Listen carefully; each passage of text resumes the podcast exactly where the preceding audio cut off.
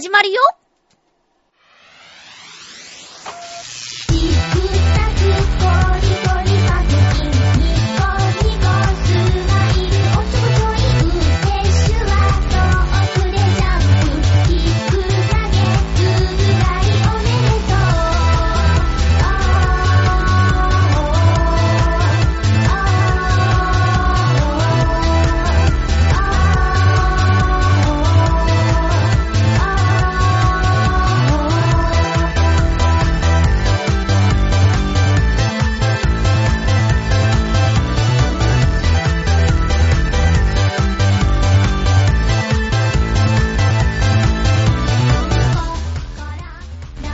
月27日、まゆっちょのハッピーメーカー。この番組は、ハッピーな時間を一緒に過ごしましょうというコンセプトのもと、ちょわへよ .com のサポートでお届けしております。8月最後のハッピーメーカーです。宿題を抱えている学生の皆さん、どうですか？終わりましたか？え、なんだかでも、夏休みは8月いっぱいまでっていうイメージだったんですが、今そうでもないみたいな話を聞いたりしましたよ。そんな話もしながら今日も1時間よろしくお願いします。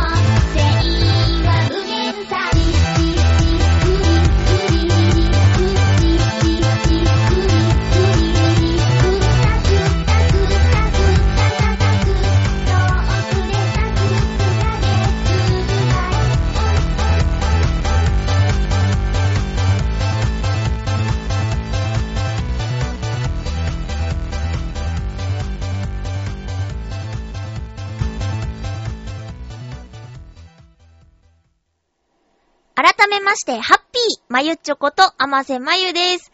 そうなんですよ。皆さんの時はどうでしたか？アルバイト先にね、20代前半の子が結構いて、その子らの話によると、え、今8月いっぱいまで夏休みとかあんまりないですよ？みたいなことを言われてしまって、ジェネレーションギャップを感じてしまったんですが、まあ、地域によってもね、あると思います。涼しい地域だと、8月の終わりまで休みとかっていうのはないかもしれないですね。夏の暑いのを、あの、回避しようみたいな意味合いもあると思う夏休みなので、ま、北海道とかだったら、そんなに長くは休まないのかなみたいな。どうですか皆さん。私の時は、えー、ま私立、倉敷市立の小学校、中学校に通ってたんですけど、きっかり8月31日までお休みで、30日31日は宿題に追われて泣くという、まあ、トータル9年間、そんなパターン続いてましたけどね。学習しないな、みたいなことは毎年毎年言われながら、思いながらやってました。まあ、そんな8月の最後の週になったわけですけど、皆さんどうですか？いかがですか？まあ、ここの番組のね、リスナーさんは、あまりその学生さんっていないかもしれないけどね。まあ、いるとしたら頑張ってください。自由研究とかね、ああいうの最後まで残すもんじゃないですね。まあ、とっととやっちゃった方がいい感じですね。そうそう、課題図書っていうのは今でもあるんですね。本屋さんに課題図書の特設コーナーとかできてたりして、ちょっと気になる作品があったりもするんですけどね。うん。えー、っと、今日はですね、先週私引きこもってますなんて話をしてしまったんですが、打って変わって、今週は割といろんなところに出かけたり、大勢人に会いました。なんか悲しい表現ですけども。そうなんですよ。今週はね、いろいろなことをやったり行ったりしてきたので、お話しすることがいっぱいあります。うん。メールはね、逆に少ないのね。先週元気ないって言ったからさ、励ましのメールもらえたらなーなんて思ってたけど、そうはいかなかったですね。まゆちょが甘かったです。一人で生きていく力を身につけねばならんのですな。ははは。えーと、まずはじゃあ、貴重な、数少ないお便りなんですが、まず一通。先週のことに絡めていただいているのでご紹介したいと思います。ハッピーネーム、コージーアットワークさん。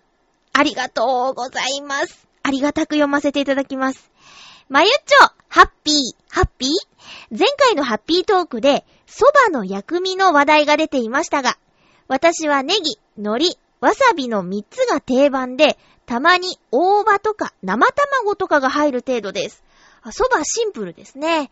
暑い時期、冷たい蕎麦だけで食事が終わってしまうと夏バテの元なので、天ぷらとかを一緒にいただくようにしています。あ、確かに、蕎麦といえば天ぷらセットって感じする。そうそう、まゆっちょ。茹で麺や流水麺だけじゃなくて、乾麺の蕎麦を茹でて食べてみてくださいね。味が全然違いますよ。茹で上がった蕎麦を水で締める際は、お湯を半分くらいこぼした上で、鍋の反対側から蛇口で水を入れながら、鍋へ水ごと麺を流し込むように、あ、網へ水ごと麺を流し込むようにすると、熱い思いをしなくて済むと思います。しばらく流水で粗熱を取ったら、ボウルに入れた冷水に網ごとつけ、ちょっと手揉みすれば大丈夫ですよ。ぜひお試しください。それでは、ということでありがとうございます。先週のテーマが、えー、そうめん、冷麦、うどんそばということでね、その中から、えー、お話を広げてくださったんですけど、茹でた麺を洗うのが下手だっていうことを私が言ったらアドバイスをくれています。ありがとうございます。もう一つね、その茹でた麺を、こう、ザルに開ける際に怖いことは、えー、シンクがボコンということ。だったんですが、あのー、今の家のシンクボコンって言わないのね。なんでだろう？前はそれが怖くって、例えば、カップ麺の焼きそばのお湯を捨てるのでも、ボコーンって言ってて、今ね、全然なんだよね。その大量のお湯をバーって流しても、ボコンって言わないの。ちょっといいキッチンになったのかな ?12 月に引っ越してきたところって。ねえ。そういうのもあります。いろいろとビクつきますね。茹でるとき。うん。吹きこぼれないように。そう。この間ね、そうめんを鍋で茹でてても、すぐにももももって、泡が上がってきて、危うく吹きこぼれるとこでしたよ。ちょっと差し水をするといいとかね、言うけど、やっぱり離れられないってことで、ね、その火をかけてる間は、コンロの前というか近くにいないといけないなぁなんて改めて思いました。またね、ちょっと、週の頭涼しかったけど、もう一山あるのかな？この、暑い感じ。まあ、8月いっぱいしょうがないね。長期予報ではさ、9月も暑いなんて言ってたけど、どうなんだろう？当たるかな？もうそろそろ、暑さから解放されたいよね。朝晩は涼しいです。外にいた方が部屋の中にいるよりもいいんじゃないかなって思えるぐらい。今更ですけど、1階の生活は、あの、窓をね、開けていると油断できないっていうのがありますね。隣の建物とそんなに距離が離れてないので、えー、見られるというかね、な、なんか、まあ見ようと思えば見えるでしょうみたいな感じのポジションなんですよ。だからね、まあ、今ね、私、部屋着、あの、結構な短パンと、その、タンクトップみたいなやつを着ているんですよ。うん。で、宅急便とか来た時、タンクトップで出るのも嫌だから、わーっとそこにあるシャツを羽織るみたいなね。そんなことをやってるんだけど、でもね、窓開けて、ソファーでわい、ぐでーってやってる時に、こう通りかかった人にこう覗かれてしまうと、かなり恥ずかしいよね。油断しまくりですね。うん。だけど、窓開けた方が涼しいしなーなんてね、クーラーつけるほどじゃないしっていう時は、なかなかの葛藤ですよ。うん。だからね、やっぱりね、これから住む人は一回はやめとこ。もう一回でもいいんだけど、その視界が遮られるようなところの一回だったらいいと思いますよ。え、そんな後悔もありつつ。いや、でもね、全体的には気に入っています。今住んでるところはね。あそんな感じですよ。コージアットワークさん、お蕎麦の薬味について教えていただきましたが、確かにそうですね。私がたまーにしか食べないけどお蕎麦屋さんに行くと、こんな感じですね。うん。あんまりいろいろかけないかな。大葉。いいよね。私大好きです。ネギ、海苔、わさび。うーん。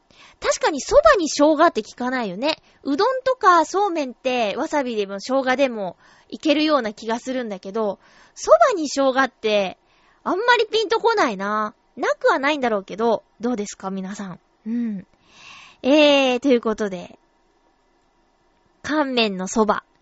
ちょっとこの夏、もう間もなく終わってしまいますけど、一度試してみようかな。ただね、一人暮らしだからさ、こうね、一袋買って、ちょっと合わないなぁと思った時にどうしましょうっていうのはあるけどね。年末まで取っておいて年越しそばにしますか。私の年越しそばはね、毎年、あの、どん兵衛をね、食べてるんでね。うどんの方で。太く短くなんて言うけど、そんなにどん兵衛のうどんは短くもないしね。うん。まあまあ、それは年末の話です。コージアトワクさんありがとうございます。えー、さて、いろんなとこ行ってきましたって言ったんですけど、まあ、いろんなとこ行こうと思っても、最近やっぱり、夕方のゲリラ豪雨、すごいですよね。金曜日、外出してたんですけど、ちょっとね、あの、元上司とおしゃべりに行ってたんですけど、待ち合わせは秋葉原で、あの、浦安を出るとき、まあ、3時待ち合わせだったんですけど、2時過ぎぐらい浦安結構降ってて、で、雨雲レーダー見たらなんか真っ赤なやつが接近しててね。で、秋葉原もう降るのかなと思って、長靴履いていったら、浦安の自分の家から東西線浦安駅までがちょっと強めに降ってたかなっていうぐらいで、その後一切降られなかったっていう、なのに長靴っていうね。まあ、あのパッと見、ちょっとしたショートブーツにも見えるおしゃれ長靴だったんだけど、でも、蒸し暑いですよ、足元が。ゴムなんでね。失敗しちゃったなぁと思って。で、傘持ってきて、持ってきた方がいいよってその元上司にメールしてたんだけど、結局帰る時も振られなかったっぽくて、なんだよみたいな感じでね。しかもさ、これから雨が降るから、あの、なるべく駅地下の店ないですかねっていうことで、あの、駅のすぐ上にあるヨドバシカメラですか？あの、おっきい電気屋さんの8階 ?6 階かなんかにレストランフロアがあって、そこに行ったんですよ。もうだから、秋葉原であったけど、もう全然駅から離れなかったっていうことになりますね。でもね、割と空いてて、いいですよ、あそこ。まあ、昼時をちょっとずれてたっていうのもあるんですけど、そのヨドバシカメラの上は穴場なのかなーって思いました。うん。雨にも濡れないしね。空いてるし。いや、よかったです。で、結局、その日は、まあ、そうですね、2時間ぐらいずーっと、神戸屋キッチンでハンバーグを食べて、デザートまで行って、えー、ずーっと喋ってましたね。うん。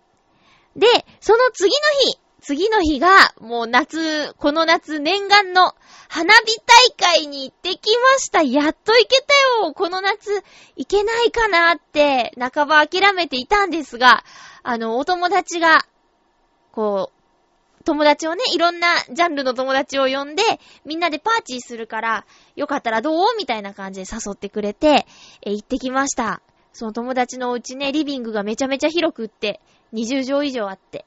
で、そこに、まあ、今回は10人ちょ、10、10人ぐらいかな？が、えー、一人一品おつまみ持って、あとは、なんだ、その家のね、主がいろいろなおつまみを作ってくれて、で、それを食べながら、花火の始まる時間まで一杯飲んで、で、花火も、あの、都、都内ほど混んでないよってことで、1時間ぐらい前にシートを引きに行ってもらって、で、花火が始まる10分ぐらい前に、その家を出て、で、シートのある場所へ行って、悠々と座って、で、めちゃめちゃいいポジションで見たっていうね、もう大満足です。しかも、ちゃんとね、中止されることもなく、風も程よく吹いていたので、花火が煙に隠れることもなく、めちゃめちゃいい感じで花火を見たんですが、その花火大会は、えーとね、江戸川沿いの、うーん、三里三里市です。えーと、2013ミサトサマーフェスティバル花火大会に行ってきました。これのね、いいところは、なんと、お隣の、これ、ミサトは埼玉県ミサト市なんだけど、お隣、千葉県な、流山市の、流山花火大会も、同じ江戸川沿いで開催されるということで、両方がいい感じに見えるっていうのが、穴場ポイントですね。おすすめポイントですね。で、どうやら、その、千葉県流山市と埼玉県三郷市のその花火大会は、まあ、噂だけど、張り合ってるみたいな話がね、こう、周りのお客さんの声で聞こえてくるの。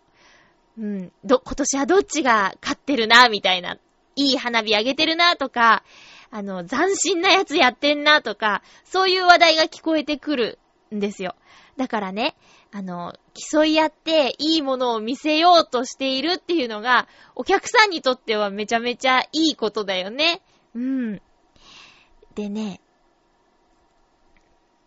どっち、あ、ミサトの会場が近い方で見てたんですけど、あー今ちょっと打ち上げ数な、どれぐらいなんだろうって見たら未定って書いてあるな。終わったんですけどね、もうね。ちなみに流山の方は5000発って書いてある。へえ、まあ同じぐらいかな。うん。花火大会よかったよ。ただね、話によると、去年より人手が増えてるらしいです。うん。駅からだいたい徒歩5分ぐらいのところかな。もっと歩かなくても土手に出られるんですけど、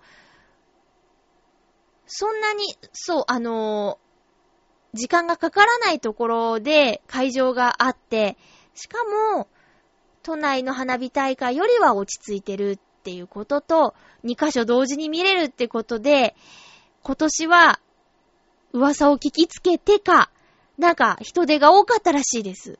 まあ、確かにね、シートを敷きに行った1時間前はガラガラだったって言ってたのに、行ってみたらもう、ぎっしり人が埋まってたっていう感じがあってね。あと警備員さんがもう毎度のことながら本当お疲れ様ですって感じなんですけど、あの、端に寄ってくださいとか立ち止まらないでくださいとか、花火大会の最中も本当にね、もう実際は花火見たいと思うけど、もう一生懸命声上げて、注意喚起をしていたんですよ。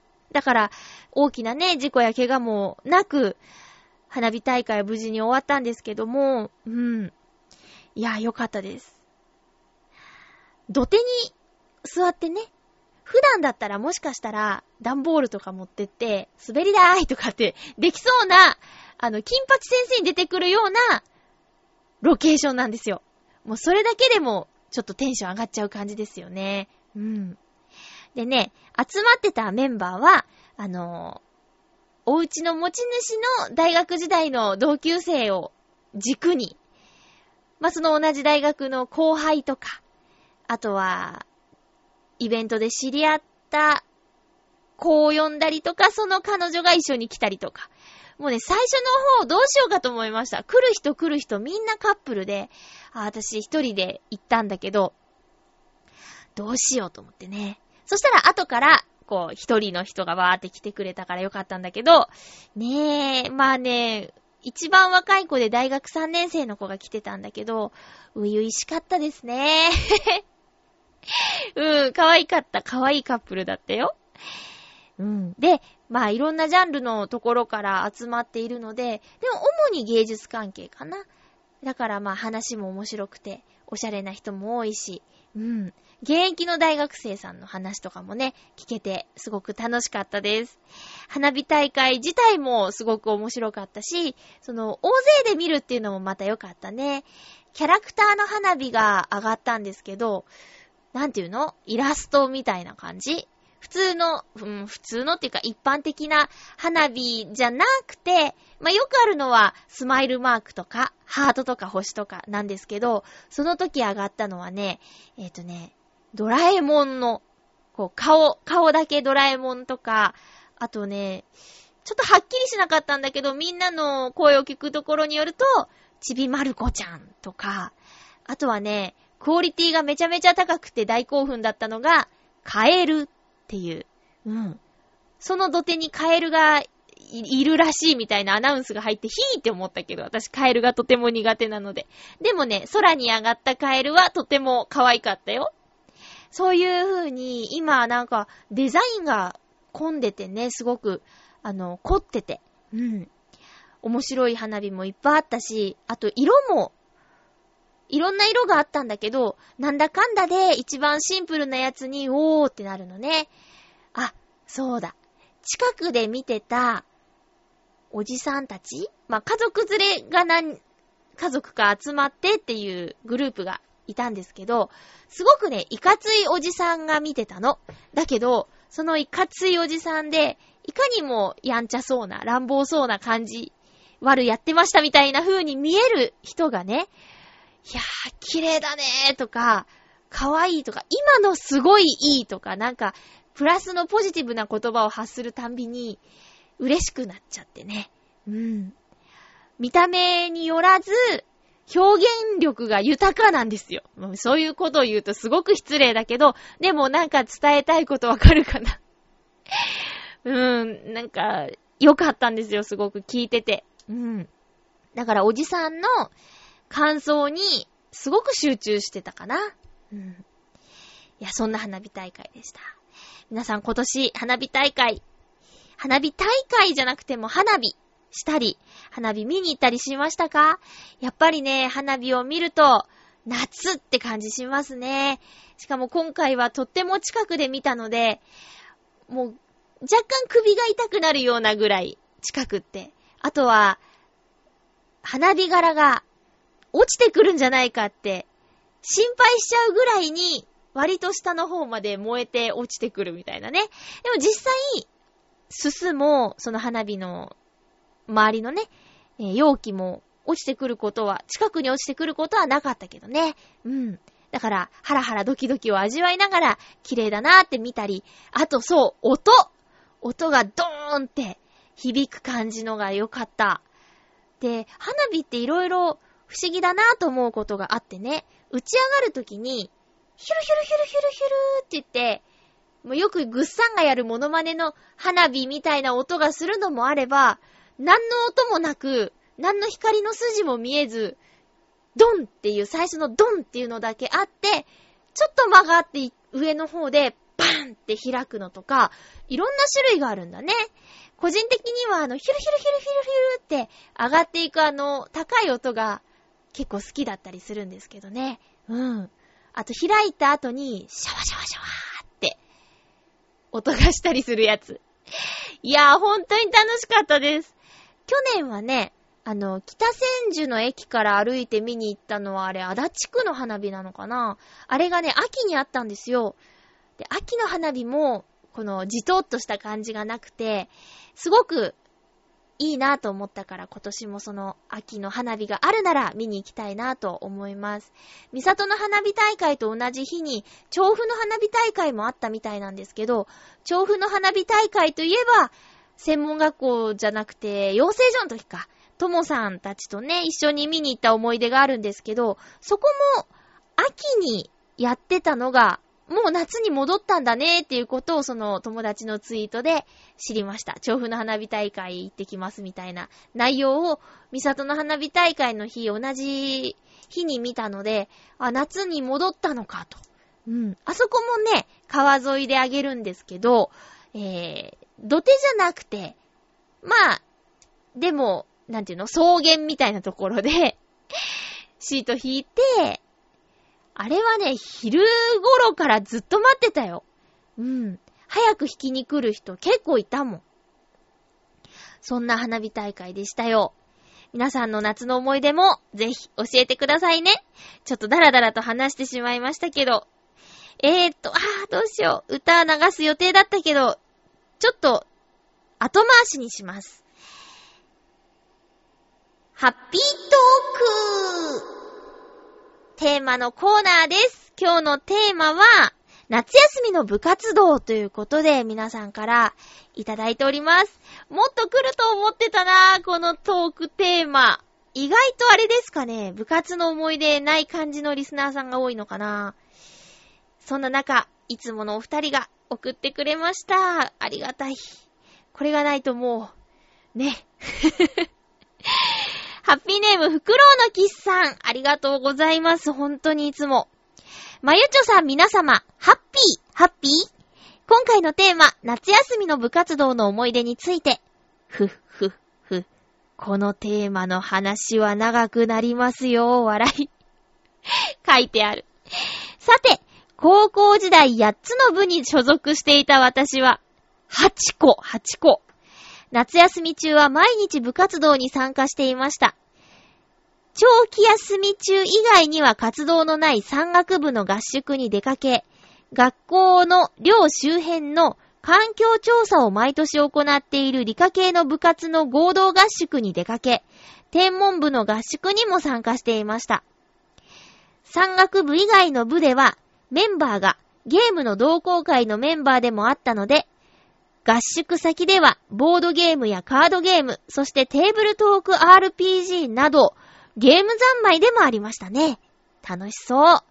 また、合宿以外でも、科学部と生物部では、学校の近くの川の上流から下流まで20キロ沖に、毎年同じ日の同じ時刻に採水をする環境調査をしていたので、伝統ですね。これにも参加していました。うーん。それ以外の特にイベントのない日にも文化祭の出し物の打ち合わせがあったので、毎日学校で何かしらの部活動に参加していましたね。振り返ってみると、当時の稼いだバイト代はゲームと部活動だけで使い切っていたことを思い出します。こんなに部活やっててさらにバイトもしてたんですか？すごいな。ちなみに、私の母校はそこそこの進学校だったのですが、私は夏休みに一秒も勉強した覚えがありません。一秒も？まあ、他の期間にもほとんど勉強していなかったのですけどね、苦笑。え、ー、ちょっとなんか、勉強しなくてもできますけど、みたいな話？なんというか、部、部活命って感じでした。それにしても、部のメンバーには予備校などで忙しいのもいましたが、それでも時間がある限り顔を出していましたから、みんなで楽しめるいい部活動だったのだと思っています。そういえば、爆発は男のロマンと言いながら、新入部員歓迎花火なるものをたくさん作って、校庭で発火させて、先生に怒られたこともあったなぁ。確かこれも、夏休みの部活動の思い出ですね。これを書いていて思い出し、思い出しました。それではということでありがとうございます。これダメだよ。花火はダメだよ。危険物なんとかの人いないとダメなんじゃなかったっけ？あ、そうですか。すごいね。楽しそう。まあ、一秒も勉強しなかったとかっていうところはちょっと突っ込みたいけど置いといて、部活の話をすると、こんなにたくさんの部活に入っていたんだね。すごいな。私は高校生の時何もやってなかったな。あ、なんかやってたっけ？先生にね、名前だけ貸してって言って、こう、部、部長をやってたんだけど。出た覚えがないな。もうそれぐらい、やってなかったですね。あ、高校生の時も中学生の時も生徒会の活動はしていたけどね。そうか、すごい。合宿の時にゲームの同行、ゲーム同好会のメンバーがいたから、両方の活動を一気にできるっていう、それもまた効率がいいよね。ああ、そうなんだ。あ、というか私これ好きですよ。あのー、科学部生物部。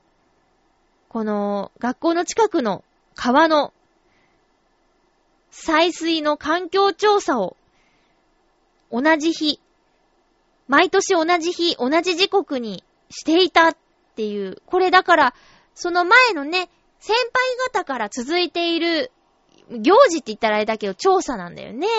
そういうのすごくいいですね。今も続いてるのかな？で、どんな風に変わってってんのかな？まあ、一時より良くなってるとかっていうのもあるかもね。環境問題に、もう以前はそんなに、あの、熱心ではなかったけど、最近特に環境が大事っていうことをみんなが認識して、みんなが気をつけるようになって水質が良くなったとかっていうこともあるかもしれないですね。ここの、この調査結果がすごく気になります。何年間ぐらいやってることなんだろうね。少なくともさ、この今聞いてるお話は、フクロウのキスさんが高校生の時の話でしょ？それから、まあ10年ぐらい、ね、経って、どうなってるんだろうね？とかさ、10年経った今もその調査が続いてたら、それだけでもすごく嬉しいことだなって、あの、当事者じゃないけど、そんなことを考えますね。うん。いいね。だって部活ってさ、大人になったらなかなかね、できないもんね。ないこともないけど、でもやっぱり仕事とのバランス考えたら部活への割合って少なくなるよね。部活とは言わないだろうしね。うん、サークルか。サークル活動とかってなっちゃうのかな。だからさ、まあ、ある意味ね、そのまたちょっと突っ込んじゃうけど、勉強をね、一秒もしなかったって言うけど、まあ、今だってね、袋のキスさん勉強してるわけだし。でも、今そ、こんなやつもね、部活動してないでしょ？まあ、フェンシングは部活ではないけど、今やってる仕事や勉強以外のことだからね。うん。いや、いいですね。素晴らしい夏休みです。メッセージありがとうございました。花火はダメですからね。えー、コージーアットワークさんからテーマトークいただいています。まゆっちょハッピー、ハッピー？夏休みの部活動で思い出すのは、蒸し風呂のような体育館です。屋外でのランニングも暑くて厳しいものがありましたが、本当の地獄は体育館での練習。窓を開け、カーテンを引いても、まるで室内のな、温室の中で運動しているようでした。えー、窓を開け、カーテンを引いても、まるで温室の中で練習、運動しているようでした。大型の扇風機はあったけど、熱い空気が回るだけ。あー、わかる。汗は乾かず、ウェアは肌にべっとり張り付くし、床にできた汗の水たまりで足が滑ったりして、本当にたまりませんでした。何部？バレーボール？バスケ部？あたりですかね体育館で。そんな感じって。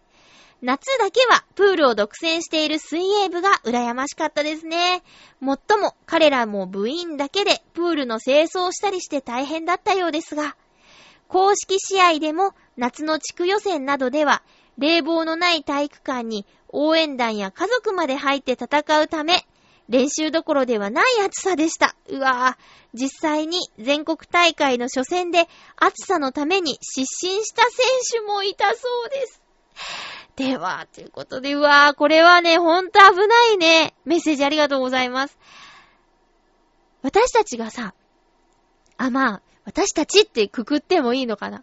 えっ、ー、と、中学生、高校生ぐらいの時って、水を飲むなーみたいな時代だったですよ、まだ。まだね。うん。水飲んだらバテるからとか、なんか、根性だみたいな感じでね。今だったら考えられないでしょ？給水しろ、給水しろでしょ？で、ちょっと小休憩取って、気をつけろ、気をつけろでしょ？でもね、まあ今とはその暑さも違うとは思うんですけど、部活動とかだったらそんなに、なんていうのかな、あの休憩も取れず、もう根性、努力根性みたいな、ど根性ど根性みたいな感じでやってる時代だったから、ねえ、これはほんと大変だったと思うよ。体運動部ね。いい色に焼けていましたよ。あの、特にテニス部。うん。テニス部あの、汗を拭くためのアームバンドっていうのかな。あれがもう腕時計の日焼けよりもひどい感じで残っちゃってね。幅が時計より全然広いから、ガッもう普通に歩いてるだけでテニス部ですっていうのが分かっちゃうような感じあとはスコートっていうのかな短いスカートうん。あれのラインで焼けちゃうみたいなのとか。うん。ありますね。いやー、そうですよ。室内はね、しんどい。これはね、あの、部活動でもなんでもないですけど、今、お掃除をしていて思います。特にね、昨夜なんかはね、風があって、まあ、日曜の晩ですかね。外にいた方がすごく気持ちいいなって思いました。中の蒸し暑さは本当にたまらないです。まあ、たとえ扇風機があったとしても確かに空気がね、熱い空気が回るだけっていう、よくわかります。で、しかも、それ私は今掃除だけども、運動してるわけですよね。まあ、バレーボールかな、バスケットボールかななんて言ったけど、どっちもかなりの運動量でしょう。しかも、溜まった汗で滑っちゃうなんて、怖いなぁ。すごいですね。青春。私は、あの、夏休みの部活動の思い出って振っといてあれなんですけど、運動部ではなかったんですよ。だからね、劇的なお話をすることは、できない。というね、ことなんですけど、ただ、でも美術部でした。美術部。中学校の時美術部でね、部長やってました。で、夏休みの部活動は、文化祭で発表する大きな合同制作をね、進めるっていう活動はしてましたよ。だけどね、まあ、一応油絵の具を使って、油絵の具を使って描いた作品。油絵でも何でもないと私は思います。え油絵の具を使った作品を ひどいでしょないよね。いや、何にもわからず、ただ、大きい作品を作りましたね。えっ、ー、とね、その時はのはね、まあなんだっけな。惑星を描きましたね。えー、地球とか水星とか木星とかなんか、星を描きました。うん。そしたら、この星は誰担当みたいな感じで分担できるかな？みたいなで、それらが集まって、その星はそれぞれ質感も違っていいじゃん、別に。うん。で、それぞれがさ、資料を見ながら、こう、書けばいいじゃないですか。で、後輩たちも参加したければ、ね、こう、星をね、惑星じゃない星をてんてんてんてんってこう、ひたすら書くとか、なんかそれが合同っぽいなぁなんて思ってたんだよね。まあ、当時の自分ではナイスアイデアだなんて思ってたけど、でも油絵の具を使わなくても別に良かったんじゃないかなって今だったら思います。例えば、紙を貼ったりとかね。なんで油絵の具にこだわってたのかよくわからないんですけど、対して油絵も知らないのに、もったいなかったなーって思いますよ、その絵の具がね。うん。いや、もっとちゃんとやりたかったなー。で、あ、そうだ中学校ってさ、教室にエアコンもないし、扇風機もないし、窓開けるしかなくて、あと下敷きで仰ぐとかね。そんなんだったんですけど、だからね、夏休みに学校に来て、美術をやろうなんてね、もう全然集中力が続かないですよ。あとは、スケッチブックにね、ちょっとデッサンしようかなと思っても、ひっつくんですよ。髪に、汗で。なんていうの？腕が。なんか気持ち悪くってね、なかなか思うような活動はできなかったです。まあ、そんなことを言ってたら運動部の人に申し訳ないけどね。うーん。本当に、そんな感じの夏休みの部活動でしたよ。ただまあ、いつもより、ゆったりはできるから、本当に、運動部の人に言わしたら何ゆったりしとんねんって感じだけどね。まあ、後輩ちゃんとよく話したりとか、うん。まあ、一緒に、そうですね、一緒にやってる部活のメンバーとも、あのー、いつもより長く話したりとかかな。やっぱり文化部だからね、の中でも、その、吹奏楽とかより全然穏やかな美術部なので、もうほんとなんか、うん、ゆっくり過ごしてたかな。運動部はね、きっと私ね、入ってたとしても途中で挫折してしまってたと思うよ。根性ないからね。うーん。あ、あとはそうだな。宿題で美術の絵を描く宿題とか出てたけど、美術部員はポスターを描きましょうみたいな感じでね、顧問から言われて、あの、美術の宿題は免除。だけど、その人権ポスター描きましょうって言って、人権ポスター描いて、その夏休みに描いたポスターが、教育長賞を取りました。イエーイ 賞を取りましてね。うん。まあ、まあ、それはいい思い出。今思い出した。あのポスターどうしたんだろうな。どんなの書いたかとかさ、見せたいな。というか、いや、ちょっと待った。自分で見るのも恥ずかしいかもしれない。あ、確かね、手を使いましたね。手。手のモチーフで。うん。それをね、あ、そうだ、思い出したで、手の部分は水彩絵の具を使ったんですよ。で、ちょっとこう、なんていうの？ポスターだけど、ポスターってなんか、べちゃってこう、塗った感じがあるじゃん？こう、つるんとした感じ。だけど、手のとこだけは、ぬくもりを表現するために、うわぁ、私、当時の私、よう考えたな。あの、水彩絵の具を使って、ちょっとこう、繊細な感じにね、描いたんですよ。でも、その周りの背景とか字とかは、ポスターカラーっていう、その、なんていうの？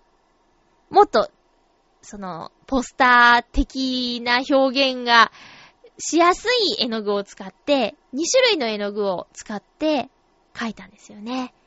それが賞を取ったんですね。やったね。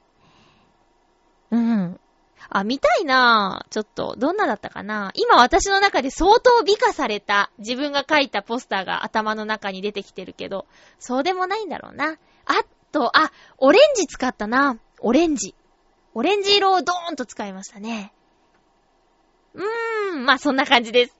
え、夏休みの部活動、皆さんも、運動部の人が多いのかな？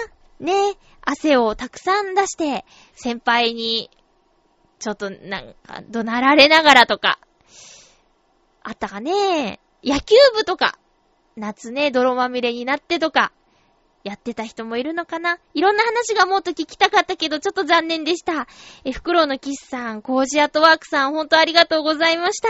以上、ハッピートークのコーナーでした。では、曲は、いいかなもうちょっと頑張ってみよう。ハッピーレコメンドハッピーレコメンドのコーナーです。このコーナーは、様々なジャンルのおすすめを紹介するコーナーです。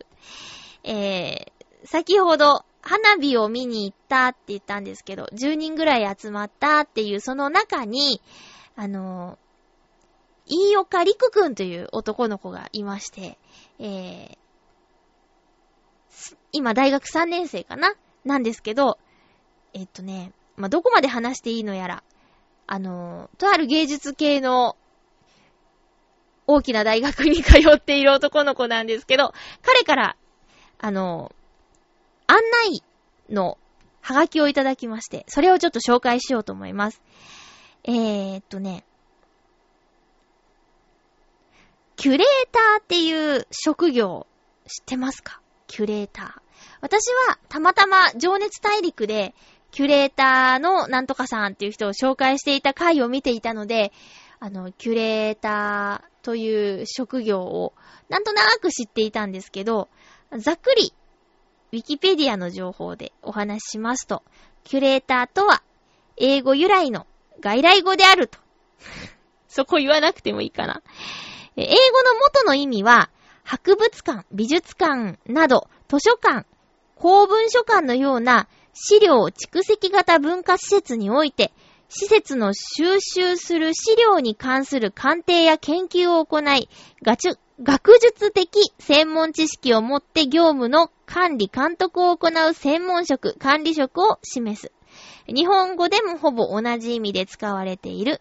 日本にキュレーターという言葉が入ってくる2000年代までは、学芸員という言葉が使われていたが、現在は学芸員とキュレーターが混在している。なお、学芸員は通常キュレーターと英語で表現されますということで、あの情熱大陸でやっていたキュレーターさんは、自分でいろんな絵画とか芸術作品を見に行って、それを展示させてくださいってお願いする。そんなお仕事だったんですけどね。だから自分の目で見て、いいものを他の人に紹介する場を作ったりする仕事。それを、その、大学3年生の男の子が、えー、キュレーターとして参加する展示をするそうなんです。えー、3人の作家さんの作品を集めた展示が9月の4日水曜日から9月の16日月曜日まで、9日10日はお休みで行われるということです。えっとね、JR 日暮里駅から歩いて5分、萩荘っていうアトリエでやるそうです。えっ、ー、とね、水晶体が何かに向けて動き続けるというタイトルで、このポストカードには、その3人の作家さんの作品は載っていないので、どんな作品が展示されるのかは全然わからないんですけども、この、喋ってみた感じ、飯岡陸くんという方はね、あの、若いのにすごくしっかりしてて、えー、柔らかい雰囲気の持ち主で、彼が見てきて集めて、あの、紹介したいと思った作品にとても興味があります、私。だから、まあ、タイミングがね、会えば行きたいなと思っているんですけれども、興味のある方はぜひ、えー、行ってみてください。まあ、そうですね。私も、その友達がね、あの、古典とかをしていなければ、ギャラリーに足を向けるなんていうことはなかったと思うんですけど、結構ね、いろんなところで、特に銀座とかだったらもうちょっと歩けばすぐアトリエが、アトリエじゃないね、あの、展示スペースがあったりするんですけど、割と入場無料とかが多いので、ちょっとこう、なんていうの？窓越しに、あ、いいなと思ったら見て感性をくすぐってくるのもいいんじゃないでしょうか。なんてね、思います。えー、ブログにもちょっと紹介を書きたいなと思うので、ぜひこの若きキュレーター、飯岡陸くんの集めた作品を、え、見て、見てはいかがでしょうか？ということで、ハッピーレコメンドのコーナーでした。先週いろんなとこ行ってきたって言ったんですけど、職場の仲間で結成した歌会っていうのがあるんですけど、あの第2回歌会が行われて無事にやってきました。何っていうとね、これただ歌を歌うのが好きな人で集まった、まあ、いわゆるサークルですね。ただこのサークルメンバーがね、あの、私が最年少で、で、あと40代、50代。もう50代って言ってももうすぐ60歳になる50代。その4人で結成しています。私以外みんなメンズですけどね。で、まあ、とにかく歌うことが好きっていうメンバーで集まってるんで、えー、それぞれ好きなジャンルをもうひたすら歌う人もいれば、なんとね、この間サプライズで、あのー、60歳にもう手が届きそうな、えー、秀樹さんという方がいるんですけど、秀樹さんが、いつもはね、石原裕次郎とか、あと、氷川きよしとか、まあ、とにかく演歌とか夏メロとかをメインに歌っていたのに、なんと、どれだけ歌会を大事に考えていてくれたのか知らないけど、私たちを驚かせるためにですね、えー、エグザイルの曲とか、あと、何ですか、さらにその若手、私も知らない、J Soul Brothers？なんか、そんな人いるでしょ。そういう人の歌とか、とにかく新曲をどんどん練習してきてくれたんですよ。で、中でも、ちょっと、秀樹さん頑張りすぎって思っちゃったのは、プリキュアのね、オープニングを練習してきてたの。で、ふと私、あることに気づいたの。あの、秀樹さんは、フルコーラス歌い切ったんですよ。そのプリキュアのオープニングを。で、え、なんでフルコーラス知ってるんですかって。テレビで見たぐらいだったらさ、1番しか流れないでしょ？多分。それをね、フルコーラス歌って、しかも C メロも知ってて、どうしたんですかって聞いたら、なんでプリキュアって聞いたら、新聞でプリキュアのことを取り上げてたんだって、10年続く人気のアニメがあるみたいな。で、気になって、CD 買ったんだって。CD を買って練習したんだって。ハッピー、ラッキー、イェーイみたいな歌詞があったけど。ねえ、すごかったよ。でね、私たち他の3人は、秀樹さんのその熱意をね、ぎゅっとキャッチして、なんて歌会を大事に考えてくれているんだと。我々も頑張らねばならんと。第3回に向けて、新曲をね、もう練習しますっていうことになったんだけど、私はやっぱり、その、メンバーの人が聴いて喜んでくれる歌で、自分が知らない歌を歌おうかなと思って、で、そうするとやっぱり、80年代アイドルとかがいいのかなと思って、探すんだけど、どれがいいのかね、いまいちピンとこないんですよね。で、やっぱりさ、なんか、聴いててちょっと、面白い歌がいいじゃん。うん。例えばね、メンバーの一人は、その懐かしいアニメの主題歌をね、主に歌うんだけど、それはね、古いんだけど、なんか、歌詞が面白くて、ズババババーンみたいな歌詞が面白くって、ずるいなーって思って。うん。そういうさ、みんなが聴いて楽しめるような歌があったらいいなと思うんだけど、なかなか見つけられなくてね。リスナーの皆さんなんかこれ歌ったらどう？っていうのがあったら、前も聞いたけどね、あのー、その、おままごとはちょっと、あのメンバーの前で歌うのは なかなか厳しいもんがあるから、ちょっとごめんなさいなんだけど、なんかいいじゃない？っていう歌があったら、ぜひ教えてください。あ、私ね、喜ぶかなと思って、潮祭のメモリーを練習していったんですよ。そしたらね、衝撃的だったんだけど、メンバー全員アマちゃん見てないっていうね。何その歌っていう。あれ？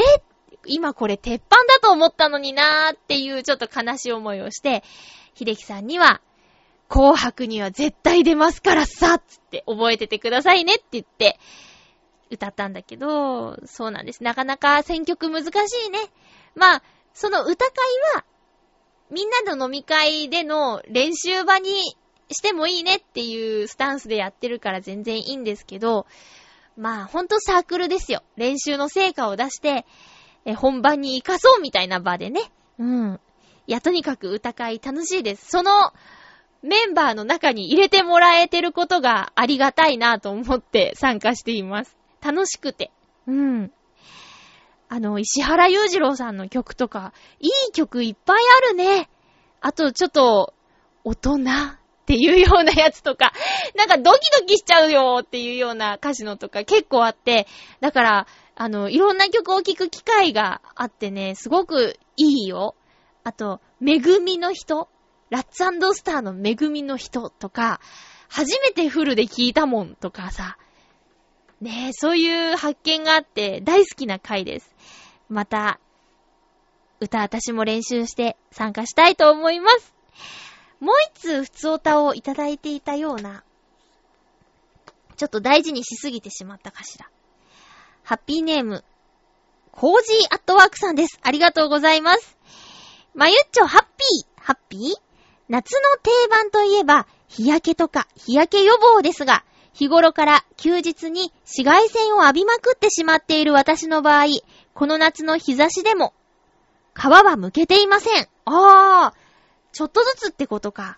日焼けの皮って綺麗に剥くと、髪の王とも言われる和紙のガンピシみたいですが、使い道はありませんね。まゆちは今年脱皮しましたか？では、ということでありがとうございます。